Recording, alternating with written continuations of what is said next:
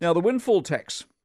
That's become a thing, hasn't it, around the world for governments that printed too much money and are now mired in debt. The British energy companies will pay an additional 25% over the next 12 months, which they think will equate to about $9.6 billion. The Green Party here, of course, wants the same thing. Geof Nightingale, tax partner at PwC, is back with us. Geof, morning to you. Morning, Mike. Trouble is, what's a windfall and who decides? Well, that's the that's the issue. Yeah, there, there are there are reasonable um, policy arguments to tax windfall gains because they haven't been generated by the investment or the activity. Uh, they've just fallen into the laps of the businesses. But the issue is how do you calculate those, and um, and that and what are the boundaries, and and that's where it starts to break down. Is it ever a one-off in reality?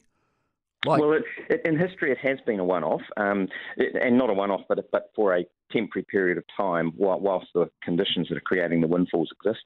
They've been used for sort of wars, um, energy crisis, um, recessions, and things. But um, yeah, but th- that's always the worry with taxes. Once once they're in, they're hard to get it, hard to get away from. Would we be able to raise much money? First of all, we don't have a petrol, oil, or gas industry in this country anymore. What about banks? Would you go after banks?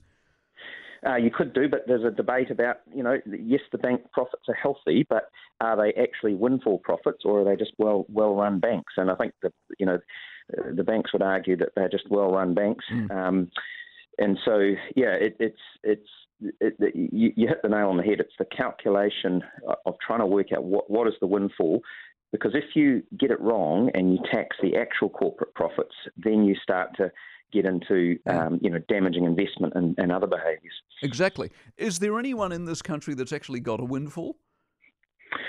Well, I, I, think I think there probably is windfall profits in the economy because the government, you know, put a lot of fiscal stimulus in.